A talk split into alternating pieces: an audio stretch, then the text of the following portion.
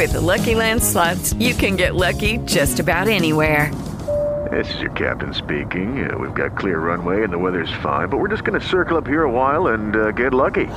No, no, nothing like that. It's just these cash prizes add up quick. So I suggest you sit back, keep your tray table upright, and start getting lucky.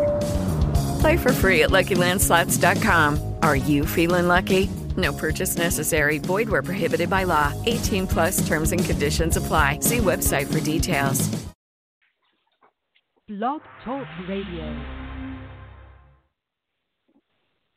All right, we're back. We're back in the SBP. We missed y'all. Really, we didn't. Well, maybe we did. Well, I don't know if Source did. I, I really ain't miss y'all for real. Cause um, you know, if you part of the, the Facebook group, the Sports Bar Podcast, you see my mugs or hear me tripping every day. So, and I see y'all every day. So, unless you're a new member, so get with us on Facebook if you're not there. But yeah, this is what we do, man. We talk sports. You know what I'm saying? Sports talk is our thing, but hip hop, television, you know, all that. Any type of entertainment is always on the table, man. And as always, I'm your boy Prime, and I'm joined by my partner Source. What it is, bro? Prime. I don't know where to start today, man. So much going on. We had a live week of hip hop. Uh, yeah. A lot going on. We got Andrew Luck. And we got your fantasy drafts popping off. I mean, it's a lot going on. Yeah, man. Well, of course, you know, we came today. We're gonna talk a little uh, NFC and AFC, the, the West divisions. But yeah, but, but a lot of stuff has popped off that we might as well touch on before we get to the divisions, man. And first of all, um, I will say the hip hop side, man. A lot of stuff popping off in the hip hop world. All types of new albums popped up, you know, came out this week, or actually in the past couple of weeks, but this week. But the talk has been uh, girl Rapsody, man, and I, I, well, guess I don't know about you, but I do know by your posts or whatever, you're a fan of the project. Man, listen, that project is is uh, I don't want to say it's a throwback, but it, it's reminiscent of when albums were cohesive and you know had a general meaning. You know, there was some right. format other than trying to make twelve bangers and just throw them together there was a reason for each song and each title and the whole joint. Uh, the Eve album is what we're talking about by Rapsody came out Friday. That joint is crazy to me. Like my first, my initial thought was this might hit classic level. Then I was like halfway through at that point. A couple of joints didn't hit me as as much as other yeah. joints, but but overall, it's a very good project. Very good project. I really, uh, really enjoyed it. Been banging it since Friday. Yeah, yeah. A friend of mine said he hadn't gotten to it yet, and I was talking to him yesterday, and he said, "Well, just kind of give me an idea of what I'm in for." And it's just my opinion. Um, I think it's a it's a solid album, and I'm with you. But I had gone through the first like probably five, six, maybe seven tracks I was thinking the same thing you were thinking. I said, man, this joint might be one of the most classic joints out there. Then I got to some of the other stuff, and it's nothing that I don't like on the album, but there's a couple right. of joints that didn't hit me enough to, you know, to say that they are classics on their own. So, but the album is dope. And um, I told my buddy, I said, look, this is my personal opinion. I guess everybody's ear may be a little different, but I see a whole bunch of mixtures in there. I mean, it is a throwback, like you just mentioned. And I told my homeboy, I mean, I see you can take. For me, I'm getting a little Lauryn Hill, a little Sister Souljah. I hear tad Bill, and Nas, and on the up to date scale, I hear a little J Cole in there as well. You know, maybe with a sprinkle of roots on. It's like it's it's it's so much in this project, man. And the 2nd mm-hmm. I turn it on, like my head just starts banging. And and and speaking on a lot of stuff that you know, old stuff, new stuff, um, culture. It's just the whole thing is just fire to me. And as of this date, I've listened to it four times from beginning to end. Um, yeah, wow. and I, I feel the same way, man. It's dope. Yeah. Uh, uh, shout out to to uh, North Carolina because Rapsody is from North Carolina. Whoa. And earlier during Whoa. the week, Little Brother dropped their joint earlier. Like I think it was Monday. Their joint came out Monday yeah. or Tuesday. So it was a whole whole North Carolina thing popping off this week. I didn't love. I got. I mean, I'll just be honest. I didn't love the little brother joint.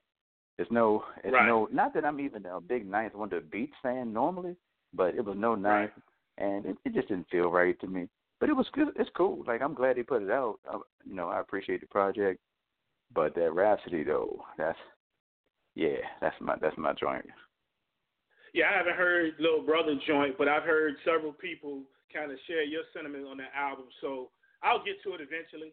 Um, but I haven't heard it. But I haven't run across anybody that was like said like that joint is like, you know, fire like that. You know, some oh, I had one of my friends said basically could could have left it. He said you know he loved little brother, but they could have kind of left this one alone. I don't know. I, I right, heard right. it. Got you. I do want to mention uh, a couple of weeks ago, our, our group member, also from North Carolina, Raz Rashid, dropped an EP, and that joint that joint hard too. That joint hard. Uh, so if you're in the group, you see Jamal Rise, Rashid Williams post. That's him. Uh, check out the project. It's, I mean, it's, it's it's five joints and all them joints hit. But the one the about. one that the, the people might the people might find the most interesting is the joint with Joell Ortiz on it. So that joint was tight as well. So yeah, check out the project by Raz Rashid as well, another North Carolina cat. Well, he's from he's from all over, but he represents Virginia, but they they live in North Carolina, so I call it North Carolina. For sure. And if anybody uh, that's in his Facebook group or follow us individually on Twitter or Instagram, if you're wondering why we are recording a little bit later in the day, it's because I'm gonna go ahead and tell y'all really what happened. Source has been in line for four hours trying to get a chicken sandwich from Popeye and it, you know, so it kind of it, it pushed the podcast back. Like he kept Prime, we're gonna push it back to one o'clock. Prime, we're gonna push it back to two. He had to get that chicken sandwich. So that's really that's what happened. Now, have you had one, man? I I ain't even got around to the chicken sandwich. I was in line for about four hours though, but it wasn't for a chicken sandwich. It was for something good, positive, thanks to the SBP. Uh, I was out there grabbing school supplies that the group members contributed to and made happen. So we're gonna get that out to to four different classrooms, uh, one in each part of the city. That's the plan anyway. This week, one in the north side, south side, one in the east end, one in the west end, all elementary schools, and try to get them each about two hundred and fifty dollars worth of supplies. Maybe maybe yeah. Maybe two hundred, maybe two hundred dollars worth of supplies, and then fifty dollars of something special for the teacher a teacher. So shout we'll see how it goes. Out. So shout thanks to all y'all for works. kicking that money in. Oh yeah, no doubt, no doubt. It's for the yeah, kids. Yeah, yeah. No doubt, no doubt. Thanks for putting it out there, man. I was happy to contribute, and thanks to all the SBP members that made it happen. So, um, you know, mm-hmm. we always gonna look out for schools. We always gonna look out for the kids, man. So that's got me feeling real good, man. And um, you know, that's got me feeling real good. I don't know, but I can guess. man, it's, well, man, it's my fantasy draft, man. I was about to say, normally I'd say it was a brew, but I'm to say today it is fancy. Yeah, man, things popping off. Uh, coming into the day, I had done only one draft so far this year uh, with a buddy of mine. Shout out to our group member, Danny Lewis, um, contributor and writer for VirginiaPreps.com. Um, he's in the SBP, that's my dog. But uh, but yeah, I, I, today I had my annual. Um, it's not mine, but I, I participated in my homeboy's annual auction draft. We do it live in person. We sit in front of each other, eat, drink, crack jokes, draft players, and um, wow. I think yeah, man. And the joint usually takes it can take anywhere from three and a half hours. It can take four and a half hours. And uh, it was a little over four hours today, man. And matter of fact, a couple of cats were still picking when I left. But I, I feel real good about my joint, man. I, I, I had to celebrate. You know, when I left, I went and grabbed me a 12 pack of that Michelob Vodka, and that's how I was gonna go down today. but man, I got Word. a fire roster, man. I got a fire roster, better than I had last year, for sure. That's what's up. Yeah, so I tell anybody, man. I, I was a catcher who wasn't really in the auction drafts for years. I just wanted to do the live snake drafts. But my boy Scott uh, dragged me in a few years ago, now I'm down to do like one a year. Like the in person thing is kind of dope. So shout out to everybody. Even though, even though this is my last thing I say about it. Uh, we had a, a wrench thrown in the plans. We were in the spot conducting the fantasy draft. They gave us our own room, our own waitress, the whole nine. And halfway through the draft, we had to contemplate leaving the building because the waitress said that the police and the fire department was across the street investigating a gas leak. What? so she was, yeah, man, yeah, man, out in the far west end. So we had to make a decision. Do we stay here and try to draft these players and maybe risk our lives? So you can smell it coming in the building. But it was cross. Wow. Do we chance it for the love of fantasy football, or do we get up out there? But fortunately, uh, one one of the guys that participates in the um, in the draft, he's actually one of my old school teachers, right? Shout out to uh, Coach Prescott, man, one of my coaches as well. Uh, yeah, so um, back in my high school, uh, he participates in the draft. And fortunately, what I did not know, because I always assumed he lived in Chesterfield, he doesn't. He lived like five minutes away, so he called his wife, and she was gracious enough to let us come to the crib and finish the draft off at the crib under their Wi-Fi. Oh, man. so it was all good. That's dope. That's dope. I can't knock the hustle. And if you're in the group and you listen to this, just know Patrick Mahomes is coming for you. But anyway, it is what it is. Let's go. All right, let's get into anything else we need to touch on before we get into these divisions. man? Oh, we got to touch on one last thing before we uh, get into these these teams, man. Surprise news from yesterday: oh yeah, how did I forget? the Andrew Luck. retiring of Andrew Luck. What in the world? Not what in the world, really. Like, well, really, it's if you're a Colts fan, it's what in the world. If you're the, the rest of us, you're like, man, that's a surprise. But for me personally, I, I can't even be mad at them at all. I'm not mad at them at all. I'm sorry that it happened at this time of the year, or you know, at this point right before the season. But I'm not mad at them. No, I ain't mad at the dude either. He did what he felt was the right thing to do. Like I just don't get it. These man, I, I, I hate fans. You know, I hate you. You already know that I hate fans, man. That's why I do a lot of stuff solo. And I saw some of the fans booing last night, and Andrew Luck is standing right there on the sideline. They showed one dude on E Mhm. ESPN. Dude just yanks his jersey off. You know, uh, and I can read his lips to some things I'm not gonna report. Right, I'm not gonna say right here on this podcast. But I'm like, come on, man. Like, you know, you're not this dude. You don't know what he's dealing with, how he's felt. You ain't got to deal with the pain. You know, um, you know, it's it's crazy. And I'm gonna go ahead and vent real quick because you know how I feel about certain people in the media that are on TV. And if and Mhm. anybody listening to this in the Sports Bar podcast is two people they know I can't stand. One of them, of course, is Will Cain. I do not like Will Cain, and even worse, he's a Cowboy fan. I mean, I, I, I hate to say I hate a Cowboy fan. Well, I don't. I dislike a lot of Cowboy fans, and I am a Cowboy True. fan. But um, But the other one is Doug Gottlieb. I can't stand the dude. Really? I cannot stand Doug Gottlieb. When they be getting him to host for Colin and all that, man, it just messes my day all up. I gotta find another station. But this Dang. idiot goes on his social media. He got to get his two two minutes of fame in. And after we hear his retirement, he says something to the account of this is how millennials deal with. Uh, you know, millennials are, uh, don't want to go through the rehab process. Uh, they don't want to put in the work to go through it. This is just the life that we're dealing with. You know, uh, with players these days. As if Doug Gottlieb has ever done anything. What has he done? Play college basketball? Well, Like Yeah, he, I mean, like, I mean, but what good has he point really done? but Okay, uh, yeah. Who? Let me ask you a question. How many people would bring up his name, even if we were just talking about players from his era? Just bring his name up. I said, just name me 25, 30 players. He ain't got to be superstars, or nothing. Cat, ain't too many cats gonna name uh, Doug Gottlieb, man. He, he, he's just terrible. yeah, probably nobody. And, and, Probably and, nobody. and he's going to criticize a player of Andrew Luck's caliber by saying uh, this is, you know, millennials are scared to uh, go through the workout processes that they choose not to go through. This is how they deal with uh, with, with with injuries. And you see stuff like that. I'm like, dude, like. I, I know I shouldn't say this, but I, if I see Doug Gottlieb, I'd probably punch him in his face. But yeah, um, anyway, uh, I know, I know, it's a, I know, I know it's a family show, man. I'm not, I'm not gonna go there, but I'm, I'm getting heated for no reason because they ain't in my squad. But it's getting hot up in here, man. Yeah, but yeah, I don't like Doug Gottlieb, man. But yeah, a shot to the Colts, uh, the whole situation with the Colts, man. And um, I don't think anybody saw it coming other than the reports that we're hearing that that some of the people upstairs knew that he might have been contemplating it the past couple of weeks. But it's just crazy how it went down. So the question is, does he stay retired?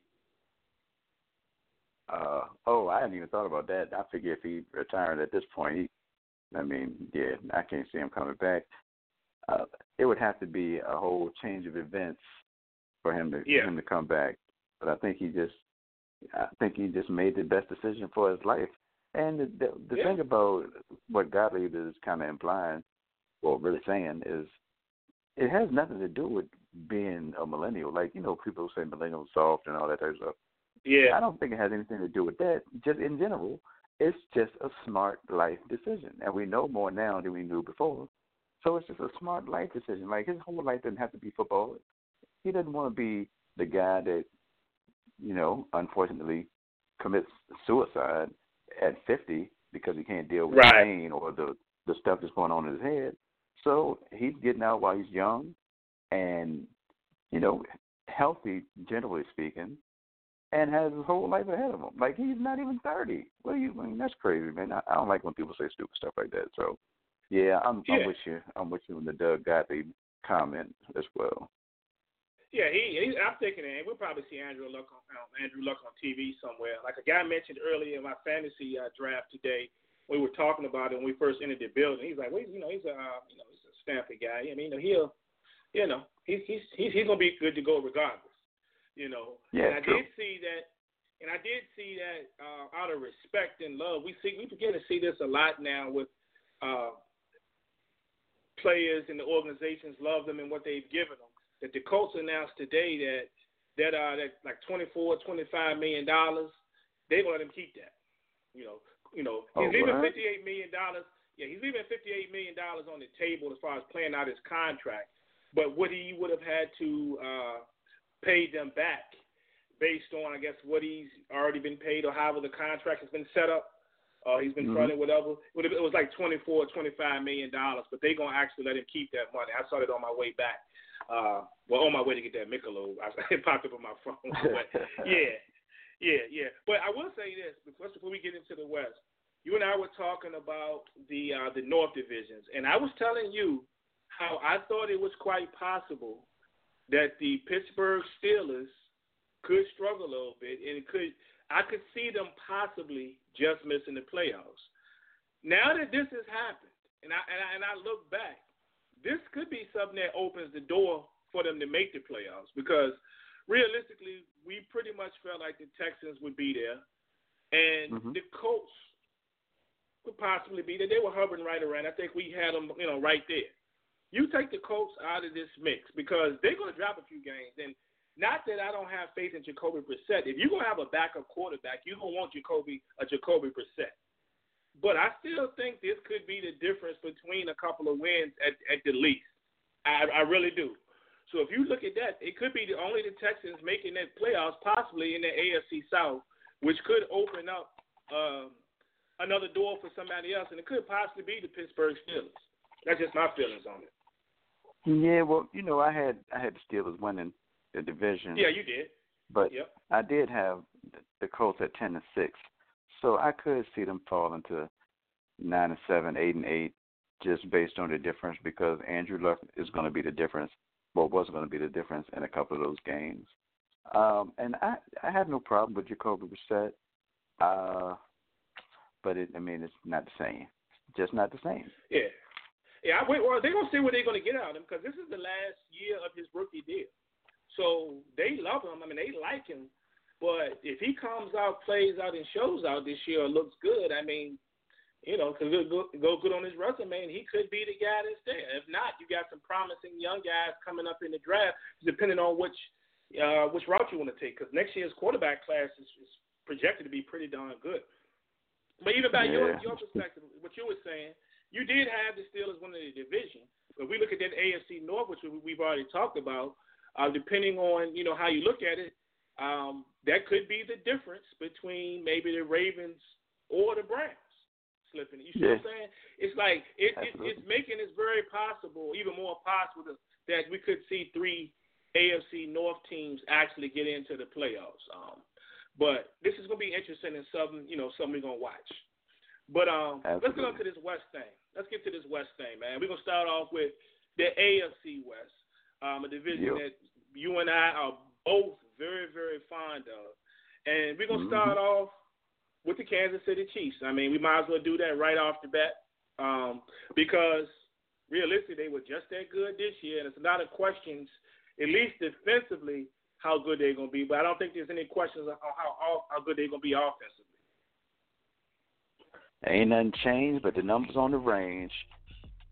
More Patrick Mahomes, more Tyreek Hill, more Travis Kelce, more Sammy Watkins, and uh, the, well, I guess about the end of the season, we were we were already on Damien Williams, so it's more Damien Williams, and I don't know why I'm always high on this guy, but Carlos Hyde is in the house. And I, I think that makes a difference. I think that makes a difference. Uh, not that they could be much better than they were, but I think he keeps them right at the same level, and and they don't they don't slack off a bit. I expect big things, as a lot of people do. I expect big things from Kansas City. Man, I think the offense is going to be as high powered as it was last year. And and Damien Williams, you know, Damien Williams is good. I mean, he he does his thing. Um, I think he's just barely a notch down from what they were getting from Kareem Hunt, Kareem Hunt. But we saw what he did last year. He broke a nice Mhm. one last night on a pass from Luck um, in the preseason game against the uh, the opposition's first team. They deep, man. They deep at that running back thing. Um, the Darwin Thompson kid is coming in. They expect him to uh, possibly surpass Carlos Hyde as the number two back. So I'm just saying, if you if you keep in all three backs, they could be ridiculously That's a good back there. That's a lot Yeah. of firepower in, in the backfield. A lot of firepower. And we've seen it with Andy Reid before. He'll have his one guy, his main guy, which he will play, but then he will spell him like when he had like the Spencer Wares and the Charcandrick Weston. And then you always got uh, a decent back behind him in case somebody gets nicked up or gets injured. This is probably the most talented bench I think that we could see. We're talking about the second and third running back. Then you get to your receivers. Tyreek Hill, he avoided being suspended, so you know that's electricity. Um, Sammy Watkins coming back. Um, never been a number one receiver, but uh, he's a capable number two receiver. And I'm really excited about the rookie, Mecole Hardman. Matter of fact, I drafted him today in the late rounds. I'm anxious to see how Andy Reid gets him into the offense. Remember that name, Mecole Hardman. Dude's got major potential. So I just think they're going to be super duper explosive. And I'm tripping off of everybody's waiting for Mahomes to fall. What is falling? Now, I'm not saying that Mahomes will have the season that he had last year. 50 TDs is hard to come by. But I don't think nobody else even threw 40. Anybody else even throw 40 touchdowns last year? I don't think so. So let's say he drops by eight or nine touchdowns. Well, I take the 41. I think the dude is just going to do his thing, man. His interceptions could go up a little bit. I mean, it's his second year. We see that a lot with second year quarterbacks. We talk about teams figuring teams out a little bit. Andy Reid is kind of the one exception to me because he seems like he coming with something different every other week. Um, he's in a rare class by himself. So offensively, they solid source. It's the defense where I got all my questions, man. Questions and no answers. Uh, I ain't got much to say on the defense because I don't know what to expect. I have no idea what to expect, but all they have to do, like all they realistically have to do, is be decent. They don't even have to be great. They just have to be decent. If if they can be decent enough, or even if they're they're not as good but can create a few turnovers along the way and give that offense more opportunities, they're still gonna be cream of the crop, and I'm still going. I, I I mean I really. It's hard for me not to give them 13 wins, but I can't give a I can't give another team 13 wins at this point, so I'm gonna go with 12 and four for Kansas City. So basically, where they finished out last year. Um, if you look at them, man, like if you really look at this squad defensively, I they traded Dee Ford who um, to the 49ers, and we all know he was the guy that was, was basically what one neutral zone infraction away. Um, Mm. You, you know, from them pop most likely going to the Super Bowl instead of the Patriots, it was you know was kind of his thing. Um, you lose hey. Eric Berry back there, huh? If if I mean, if people can can complain and say that the Saints would have gone to the Super Bowl if not for the interference call, even though they still had to kick a field goal, then we definitely can say that Kansas City would have gone to the Super Bowl if not for that penalty. Yeah, because didn't that, if I remember right, didn't that nullify a turnover? Yeah, it was an interception. Yeah, yeah, yeah, yeah, yeah. So, yeah, so they were right there. They were right there. Um, Eric Berry, um, you know, he's up out of there. They did bring in Tyrann Mathieu, um, solid when he's when he's when he's on the field. Um, but the defense would always give up a lot of yards, so the offense would have to, you know, outscore cats, and they can still do that. What was crazy about them, you know, they led the league in sacks last year. So like, how do you have a defense that people run through like water, but you still can get to the quarterback. It's just crazy. Mm-hmm. It's crazy to me. But look at their schedule, man. Um, some tough ones, man. They do get the Vikings at home. Um, that December 22nd game, though, they go to Chicago against that defense. Yeah, um, that's gonna be a night fine. game too. It's prime time. It's gonna be crazy. So they got you know a tough road to hold, but I'm still sticking with the 12 and 12 and four until somebody shows me different long as Patty Mahomes Back. is on that field, as long as the fat man is holding that clipboard, I'm rolling with them, man. No doubt. For sure. 12 and 4. All right. Next up, let's roll with the Chargers. And the Chargers got drama, man.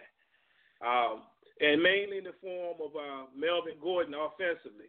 Uh, still a no show. Um, there was already reports that this could leak well into the season. And it looks like this could leak very well into the season. Um, and I think, for me, I think that they have capable guys behind him. I just don't know if they're capable guys they can ride out for half a season. Yeah, we saw a lot of uh, Austin Ekeler last year when Gordon was out, and he was spotted like he was he'd be really good one day, and then he'll give you 45 yards the next. Like when they went to uh, when they went to England he uh, his numbers were way down uh, that that week. But the combination of Ekeler and uh, and Jackson, it's capable. It's a capable combination, but it's not Melvin Gordon. It's not Melvin Gordon. So we're gonna have to see a lot of this weight's gonna fall on the shoulders of the man who's been carrying the squad for the last twelve, however many years, Philip Rivers, and that receiving core, which is still crazy to me uh, with with Keenan Allen, and Mike Williams, and, and Travis Benjamin. He got any more kids yet? No. he might, bro. You never know. Them Jones pop up like like uh I don't know, like groundhogs on Groundhog Day. Yeah, I just think he ain't even got to do nothing, man. Like I think he just pull up in the driveway and all of a sudden there's another one, you know, another one coming up. Anyway, I ain't gonna go too far into that. Like, um, yeah, man, this, this offense though um, Ekeler very capable. I, I like Austin Ekeler. I think Jackson is going to be a really good player in this league. It's just that when you're trying to rely on somebody for half a season that can do the things that Gordon can do specifically on the edge and in the passing game, not something, mm-hmm. um, not a guy you want to be without for long you know, uh, periods of time. Now, as far as the receivers go, they lost a deep threat in Tyrell Williams. And granted, Tyrell Williams wasn't always the guy to show up for a bunch of touchdowns in a game, but you usually can count on him for to be that one, you know, be that deep threat. You know, he's moved on. So I think this is the year my dude Mike Williams really, really establishes himself as a super, super solid number two guy. I really do think that he can be a number two wide receiver in this league. And I like what I've seen in preseason so far. A guy with his size actually lining up in the slot a lot though when they would go to certain mm. formations. Like we're used to seeing smaller, more quicker guys in the slot, but they've been putting him in the slot in a lot of these formations, which can still um, cause problems for some teams depending on who they get on the other side of the ball. So, um, but yeah, it's Philip Rivers' thing, man. He gonna do his thing. He get a full season. Um, and maybe some healthy tight ends this season, and both guys can stay healthy that they got. Um, I'm looking good. You know, I think I'm looking. I think it's really looking good for them. Defensively, though, they lost that dude Derwin James, and we know Derwin James is the guy that most of us expect to possibly be you know, he's one of them Canton type guys. We can always see that. We can see that in him already. Um, he can play. He's played multiple positions in his uh, in his football career coming up. He's played about every defensive uh, position from the time he was in uh, middle school to now. He knows the field. He sees the field well, and they're gonna be without him for a minute, man. So we got to see what goes on in that secondary. Yeah, it probably be a whole uh, or at least close to three months without James. So what was that? That's probably maybe maybe eight games since by the time the season starts. Maybe eight games, seven, eight games uh, into the season. Uh, as much as I think that will have an effect on on the defense, that defense is good. So I feel like I feel like they can mask it. I feel like they can mask it with uh with the pressure from from both uh, Ingram and you know, you you and you bringing over uh bringing over Thomas Davis. Yeah. To go with to go with Denzel Perryman. So you you have like I like the defense. If I'm looking at squads and I'm looking at Kansas City and I'm looking at the Chargers, I'm like the the Kansas City offense is better than the Chargers offense, but not by that much. But the Chargers defense is way better than the Kansas City defense. So I think uh, it's going to be interesting to see these two battle it out for the AFC West.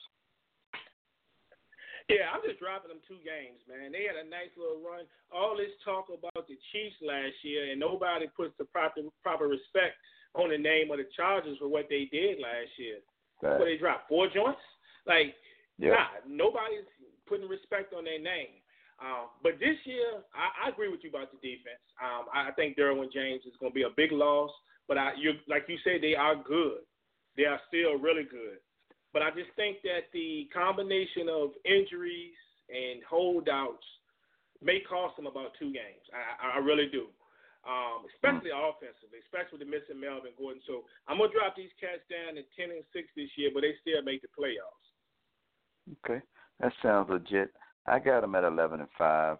Uh, I actually had them at eleven and five uh, before the Derwin James injury, and I'm gonna keep them right there. I'm and I'm looking at it with no Melvin Gordon, to be honest with you, because you know you never know. You never know. So, uh, yeah, I'm gonna stay at eleven to five. All right, Denver Broncos. Uh, whole lot of moving pieces over there. Some new, you know, some new faces over there. Uh, Joe Flacco is now the quarterback. He's taking over in Denver for a squad that went six and ten last year. And I'm just gonna tell you off the bat, I just don't think it's gonna be a good season for this squad. It's just too many questions. Starting up front with the offensive line. Um, you brought in Flacco to be your quarterback, quietly veteran, a definite upgrade over what you've had in the past few years. But mm-hmm. the offensive line has got some issues. Um, so you can attempt to run the football with Lindsay and Freeman and possibly Booker. I mean, they got backs for days but how effective is that going to be uh, when they play teams that can actually, um, you know, they can actually get to the quarterback or actually get in the backfield? That's where my biggest question is going to lie. And also outside the fact that I have next to no confidence in the receiving core that Flacco will be throwing to. Man, I knew I just knew you was gonna say I have next to no confidence in Joe Flacco because I know that's true. So overrated. yeah, I I don't I don't see much difference between Flacco and, and I mean of course he's a veteran quarterback and he you know Super Bowl champion. Granted, I don't see much difference between Flacco and and what they've had in the past couple seasons. Still don't expect much from him. The, all all the pressure's going to be on Phillip Lindsay, so hopefully he can hold tight and uh, stay healthy all season because he's going to have to do some some big things for them to get to the seven and nine that I have them predicted at. Well, it's a little early for that, but I'm just throwing it out there anyway. Uh, we still got we still got you know Chubb and, and, and Von Miller on the defensive end, like so you still life could be worse. Life could be worse, but yeah, I don't expect a lot from this team. And plus, this division is just tough at the top, so it's not looking promising for those Denver Broncos.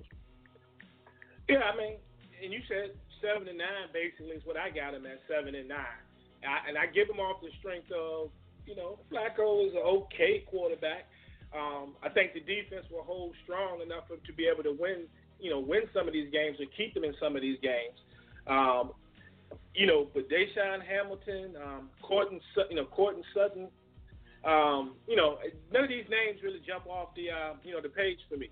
You know, really puts it out there that uh, you know they they either top notch receivers or they're going to be capable receivers. We saw Emmanuel Sanders come back.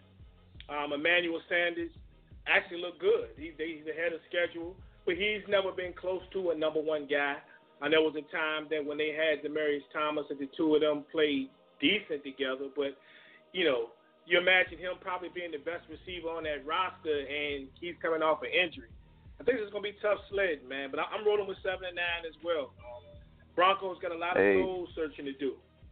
Huh? It, is is Emmanuel Sanders? You said uh, it's tough seeing him being the best receiver. Is he the best fighter? Because you know him and Courtland Sutton, Sutton got into it early in the uh, in the in the preseason. So I don't know, man. I guess I guess Sutton said I'm the number one. Sutton said, "I am the captain now." we gonna see. We gonna see.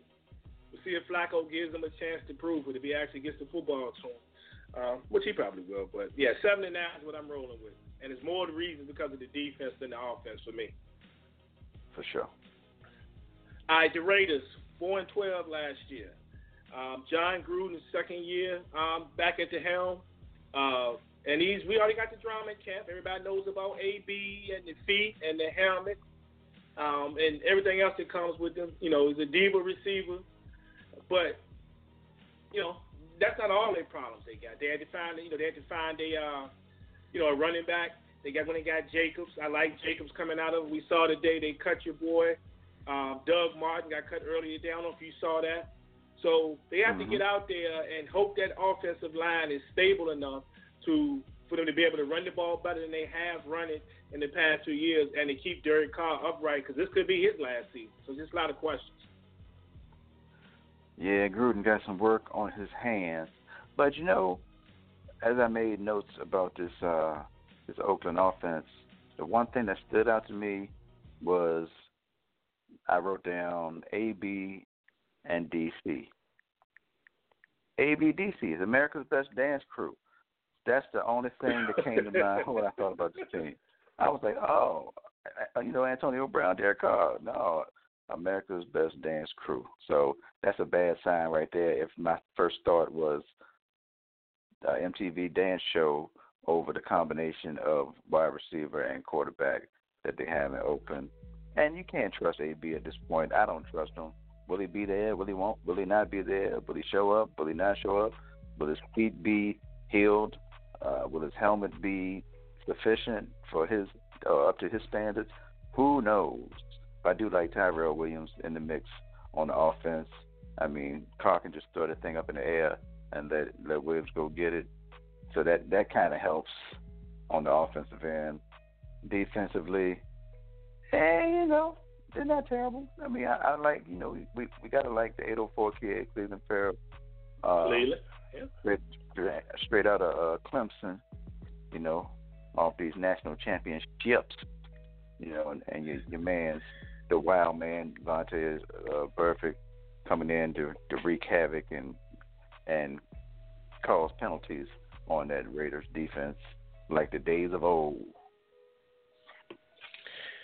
Yeah, there's just a lot of questions with this team, man. Now, the, the acquisition of the drafting of Jacobs is interesting. Um, I do think he is a starter in this league, and it looks like they're going to give him every chance to tote the rock and be that guy because he wants to be the feature back. Um, mm-hmm. But like I mm-hmm. said, they got to show me something along that offensive line. You know, now we mentioned Tyrell Williams is no longer in charge. That's because he's a Raider now. So I do like that as a weapon for Derek Carr to give him that. Uh, to give him that guy that will go They'll run 20, 30 yards down the field, but can also go deep. Um, I do like that. I'm just not sure that they're going to be able to have all those pieces together um, up front for them to be able to be successful. Gruden got to deal with a lot, man, like a lot of personalities on that squad. I mean, he's a personality within himself. So he's got to deal with mm-hmm. a lot mm-hmm. of personalities on that squad. And I just can't help but wonder will all of those personalities and everything that they have to deal with uh, be their undoing um, this year? But like I said, man, they went four and twelve last year, and yeah, the acquisition of AB has to say something. The acquisition of some of the other players has to say something. But they're playing in a tough division. But I do think they improved just by a tad bit this year. Um, it ain't gonna make AB happy because they ain't gonna make the playoffs. It's just not gonna go down that way. I think we look at a squad that's gonna go six and ten, better than last year's record by about two games. Well, like we do about this time, same over here, six and ten for the Oakland Raiders. Um, I wish him the best of luck, man. Let's get to Vegas. Let's just get to Vegas and see how things go from there. Yeah, you know they've been on Hard Knocks, man. You know I, I haven't even watched the episode of Hard Knocks this year, and that's the crazy. Thing. I'm usually like all over. I haven't seen any of them. Yeah. I watched one of them. I watched the first one. That's it. Well, you know, you know why I haven't watched them because I cut the cord. so that that was the least of my worries. Hard Knocks was the least of my worries. Yeah, so we pretty much um, in step as far as the order that they're gonna finish for the most part, which is pretty much the order that they finished in last year. Um, Chiefs, yep. Chargers, Broncos, and Raiders. So um, it is what it is. All right, so let's tip on over to the NFC West, and we'll start with uh, the defending NFC champions, the Rams. 13 and 3 last year. Strong performance by the team, especially early in the season. Um, they had everything going. Uh, Jared Goff was playing well. Todd Gurley was an absolute beast the first part of the season, and then he started to have some injuries that they tried to uh, try to cover up a little bit, and that's the biggest question for this team coming into this season, because because his backup that toted the load for him, he's about it there. Yeah, big fella about it there, which is which is bad. And and we go, if we go back to the playoffs last year, not that I was the only person in America to to point this out, but I said Todd Gurley was hurt, but you know, in the middle of the playoffs. Yeah, like it was clear yeah. that it was he was hurt. To me, I thought it was pretty clear that he was hurt, and they were just using him at specific times and trying to trying to get the most out of whatever he had left. But man, yeah, we need a we need a healthy Todd Gurley because he wrecked the league last year. He wrecked the league last year, like ridiculous. And I want to see that again. And the return of Cooper Kupp, your man's your man's Cooper Kupp, yeah, coming back and uh back to that receiving core with with Robert Woods and uh and your man, oh man, what's my man's name? I'm blanking. Cooks. Uh, Brandin Cooks, yeah. Yeah. So that that receiver core is back up to to full strength hey, it's it's Rams all day, and you you already know what it's about on the defensive end. They got names. They got names. They got the best D lineman in the game. Uh, we know we know we're gonna get from Aaron Donald. Um, the secondary should be solid, man. Um, mm-hmm. Talib, um, I pick on Peters a lot, but I mean he fits well within the system with those guys.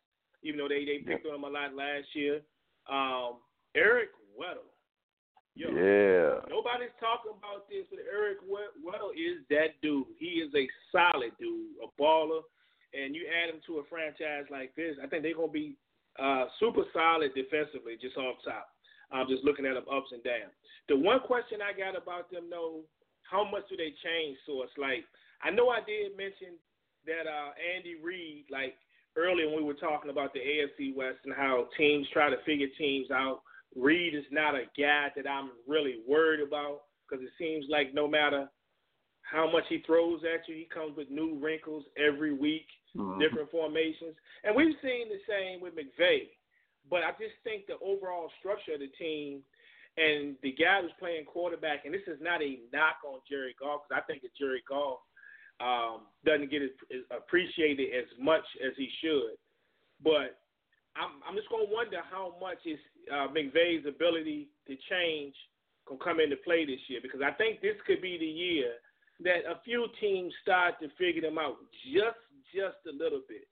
And you know they were 13 and three last year, But I think there's gonna be enough teams that can figure them out to the point where they could drop a couple more games than uh, they did last year. I, I see them around at that 11 win total, like that, that 11 and five. And I also sprinkle in the fact we don't know with TG with Todd Gurley. What we don't know, you know, about those knees and they talking about maybe arthritis or whatever. We just don't know, and we're not, you know, Malcolm Brown, his backup. I don't think is the answer. Now the kid Darrell Henderson they drafted, yeah, there's some big. They like they see some big things from him, and I'm and I'm hearing that he might be in line to beat out Malcolm Brown. But it's just too many ifs for me just to say this squad gonna go 13 and three again. I'm gonna drop them by two games. Okay. Yeah, they might miss C.J. Anderson back there. and They might miss the big fella, the all of a sudden big fella, I should say. Um, you got them at eleven and five. I kept them at well, not kept them at. I, I got them at twelve and four. Um, but I will say that Ty Gurley might be the biggest difference maker for me in the league. Well, other than Tom Brady, probably. I think Gurley might be the biggest difference maker um, because if bigger you told Zeke? me that there was no big bigger than Zeke, bigger than Zeke. If you tell me there's no Ty Gurley for the season, I might I might put the the Rams at eight and eight, probably nine and seven, Oh. but I might go eight and eight. Yeah, Okay. I, I think that is that big a deal for that offense and the comfort of uh Jared Goff. So I'm gonna leave him at twelve and four though, expecting Gurley to ball out. All right, McVay, you got your hands full. The Seattle Seahawks went 10 and 6 last year. And for me, man, um, beyond Russell Wilson, which we know he is the dude and he runs that ship, I think it's the strength in the running game is going to ultimately decide what type of season they have. All I've been reading and all I've been hearing this year is they want to involve the running backs 50-50 in the passing game. They want they want Chris Carson and, and, and Penny to be just as good and, and involved in the running game to the point that when one of them uh, takes the other person's place on the field, that they're not losing anything. So that's all I've been reading and all I've been hearing. And I think they're to need to do that because we, we do know that as good as Russell Wilson is, we've seen this dude running for his life. Like, I don't think people really appreciate realistically what he has to go through week after week because if I had to put one thing on Pete Carroll, which they hadn't been really good at over these past few years, even in some of the Super Bowl appearances or those Super Bowl runs, that offensive line has always been a question, and, and Russell had to make things happen by himself. So I think they want to get the ball out of his hands a lot, a lot more than they have been, and the running back's going to be a big part of that, as far as I see it. Mhm. That's true. And they're actually going from four capable running backs. Well, yeah, I guess you would call them all capable from last year. Four capable running backs to, to two. Uh, Right. Yeah, I expect to see a lot more of Rashaad Penny. And you know, we already. I mean, it's the same receivers. Ain't nothing changed on that side. Uh, but it is all about your man Russell, last name Wilson, and I agree that that people don't don't you know respect what he has to go through for real because that O line hasn't been solid in a minute, and I think like some people, plus he's from the 804, so you know people are going to over critique him at times, but I think people question his his arm or maybe his accuracy or maybe just because he runs around, maybe because he uh, is a a scrambler, I guess you could call him. But I don't think they understand. Like, dude's got a cannon. Like he he lets that thing go, and he make he literally makes something out of nothing so many times that you have to respect it. Well, I think you have to respect it. You should respect it, and especially going through uh, weeks weeks of being chased around and just having to cut left and right while running backwards the opposite direction of the line of scrimmage just to stay alive, keep it stay alive, and give the Seahawks a chance for weeks, weeks on weeks on weeks over the last few seasons. So you got to show respect for Ciara's husband. Do that, do that. This is a guy that was like the third most sacked quarterback in the league last year, and still managed to throw single digit interceptions. Like that's that's respect right there. You running around like that, yeah. taking hits like that, but you not throwing the ball away. Much respect to the dude, man. So um, I do want you to remember this number. If this is a number he's gonna keep, but I believe it's gonna be number 14, DK Metcalf, cat out mm. of Ole Miss, and this is a, this is a guy physical freak. Like the dude, but I want I don't even know if he has any body fat, man. Like the dude is like a gym rat, physical freak, and he gonna pose some some problems for a lot of defenders. Um, and especially when Russell Wilson's out there buying time, because for even for his size and his height, Metcalf can move. And a lot of people had him projected as a first round pick. Now he fell to the second round. Um, I heard there was some other outside issues there, but they had him projected as a first round pick. But Pete Carroll loves this dude, and if we're talking about on uh, third down or second and long or in the end zone, I think he's going to become one of Russell Wilson's best friends, man. So look out for DK Metcalf. Um, you flip the script though to the defensive side of the ball. I just think the real question is how do they replace their dude Frank Clark, who we didn't mention earlier, but you know he's in Kansas City, um, so you know you know he's no longer there, you know to uh, to handle business up front. So they'll pretty much be relying on their got Bobby Wagner to really hold the fort down until the rest of the you know, rest of the pieces mesh to see what they're really going to get out of that defense. Um, they're going to use that 12 man that 12 man a lot um, when they're at the crib, um, especially when they try to distract the opponent. But these guys gonna still be good, man. These guys gonna still be good. And I like the notion of getting the ball out of uh, uh, Russell's hands, like I talked about earlier. And I like the notion that they're giving about wanting to use both of this, the two starting running backs equally. So basically, they don't have to change anything when they put them on the field. So they went 10 and 6 last year. I'm gonna give them 10 and 6 again this year.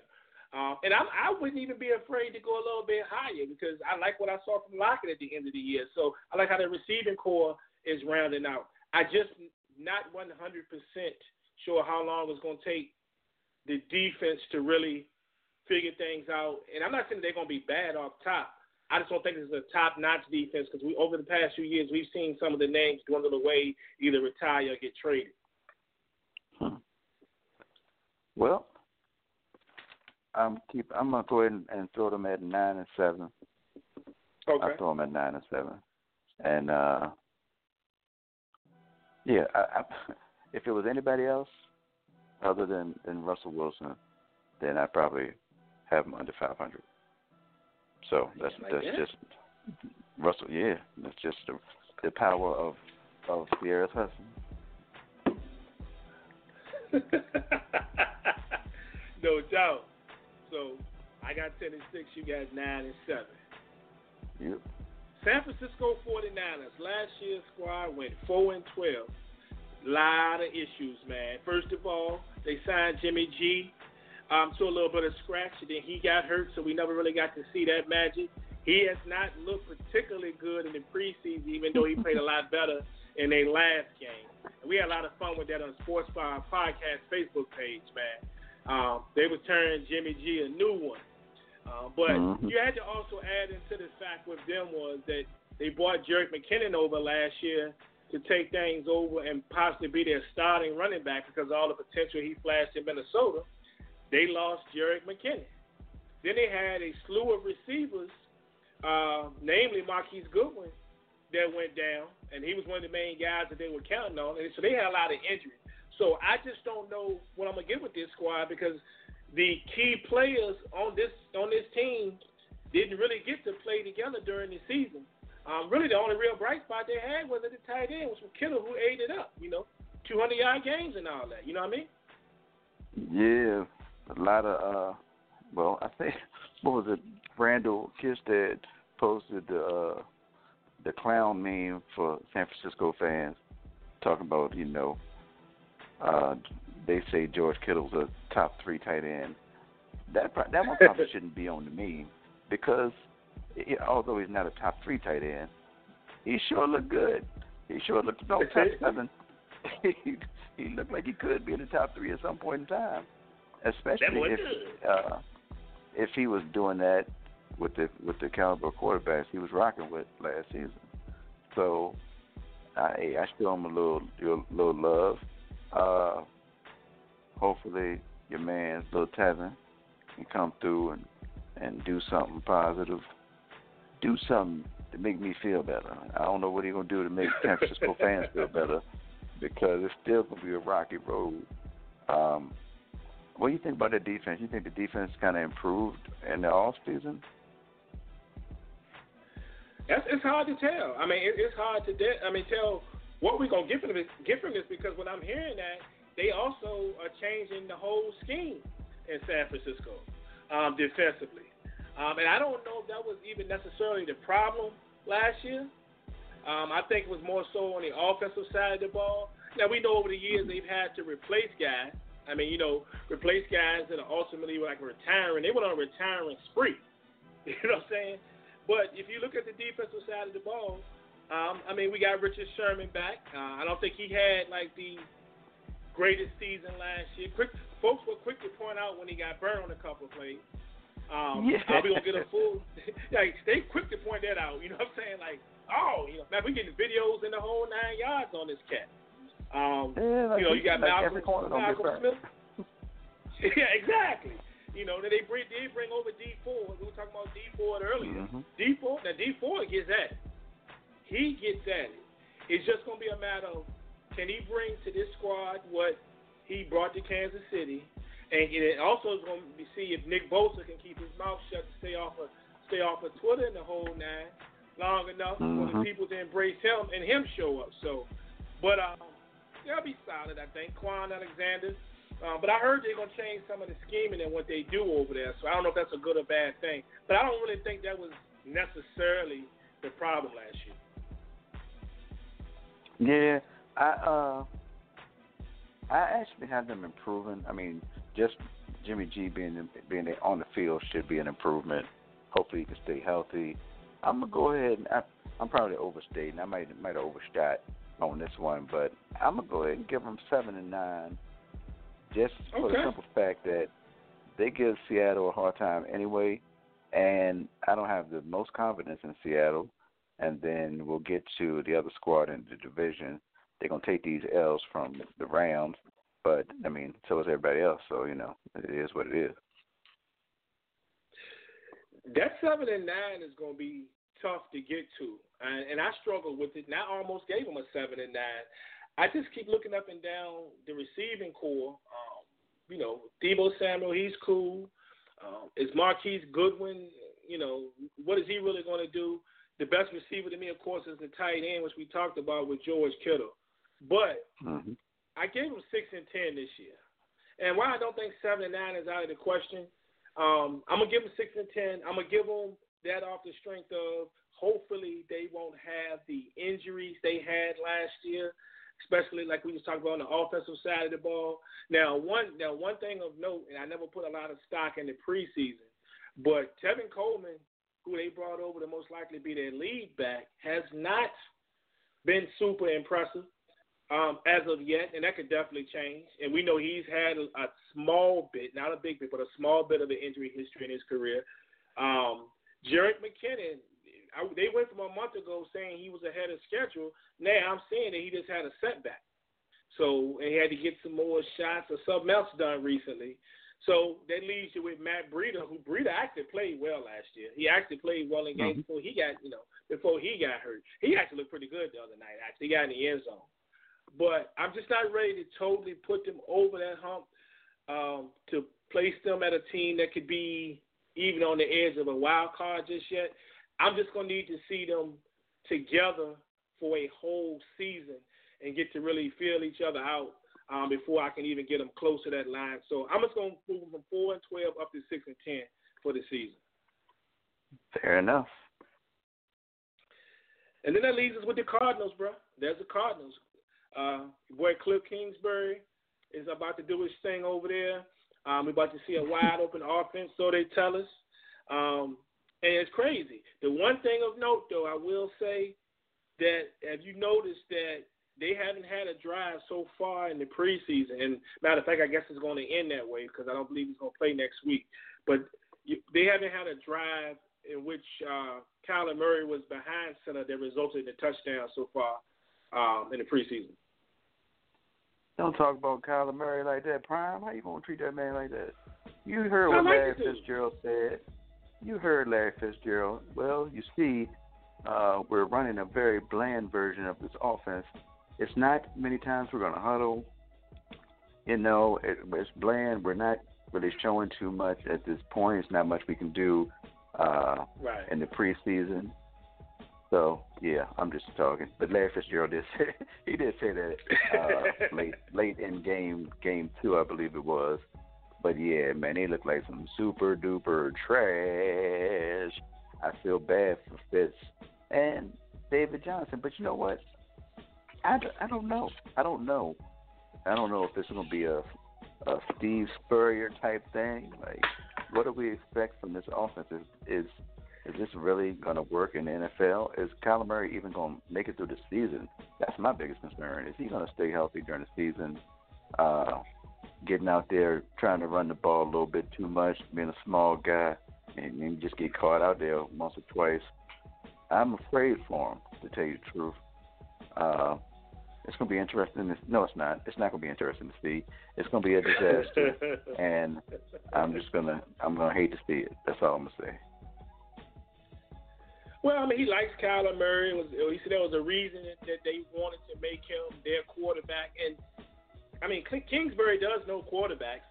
Um, he had some time with Mahomes when they went in college. You see what Patrick is doing now. Um, he went out and got Baker Mayfield, even though Baker Mayfield ended up transferring um, out to Oklahoma. So he has a thing for quarterbacks and a keen eye. And I think that Kyler Murray actually has a real chance to be successful.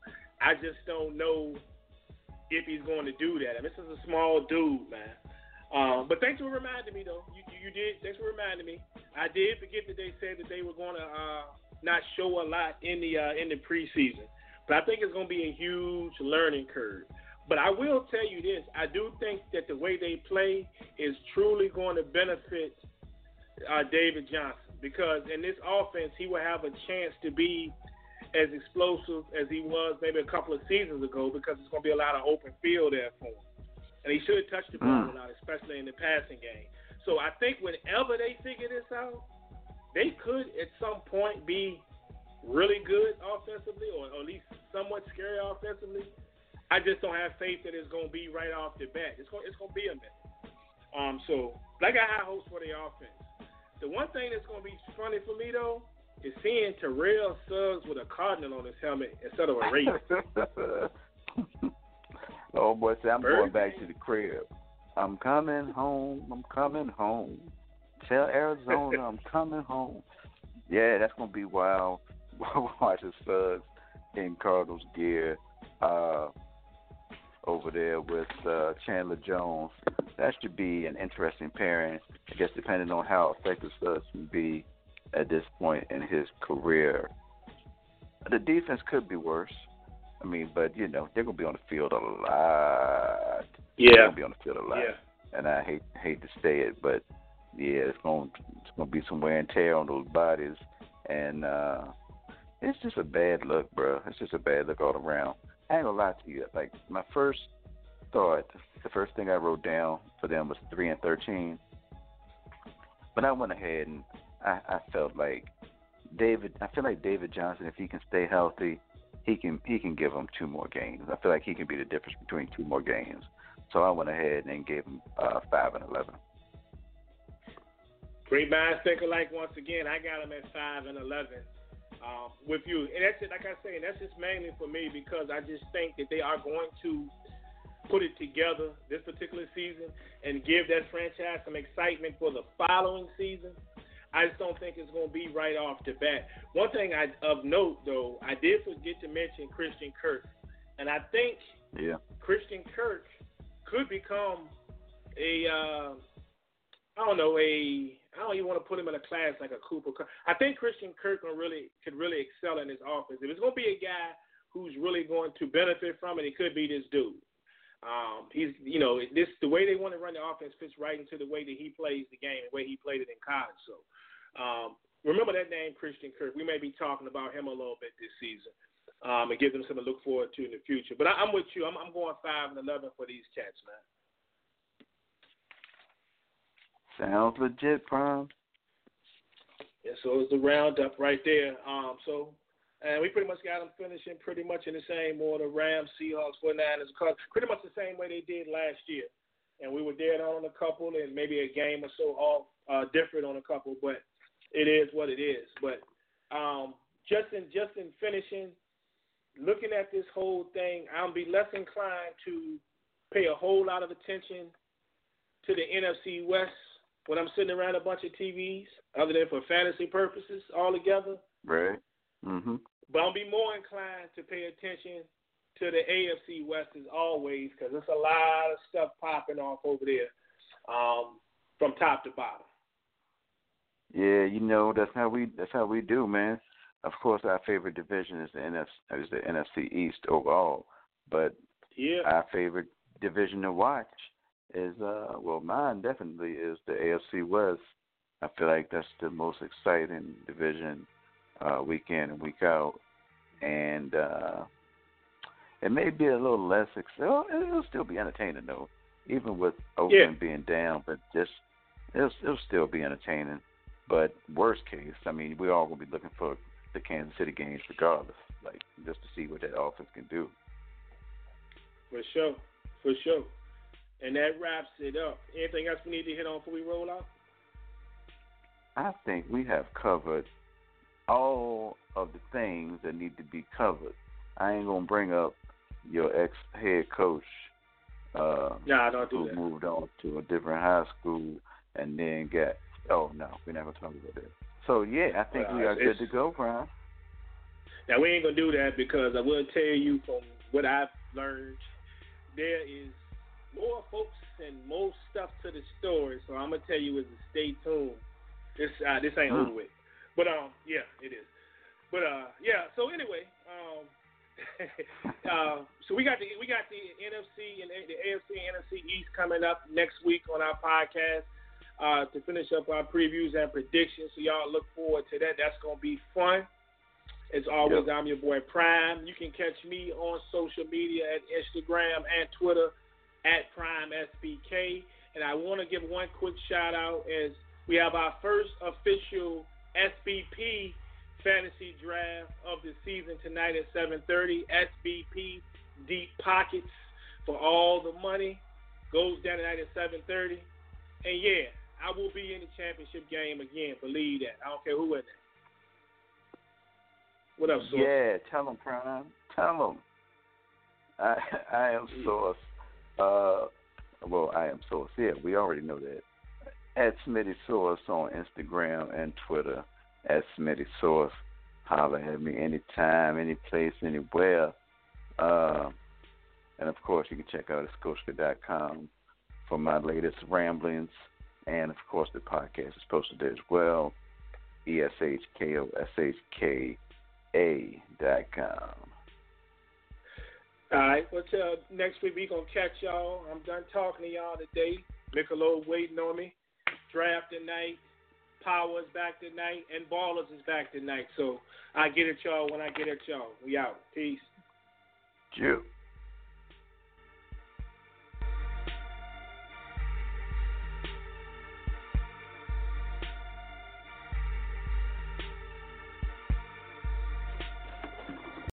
Lucky Land Casino asking people what's the weirdest place you've gotten lucky? Lucky? In line at the deli, I guess? Aha, in my dentist's office. More than once, actually. Do I have to say? Yes, you do. In the car before my kids' PTA meeting. Really? Yes. Excuse me, what's the weirdest place you've gotten lucky? I never win and tell. Well, there you have it. You can get lucky anywhere playing at LuckyLandSlots.com. Play for free right now. Are you feeling lucky? No purchase necessary. Void where prohibited by law. 18 plus. Terms and conditions apply. See website for details.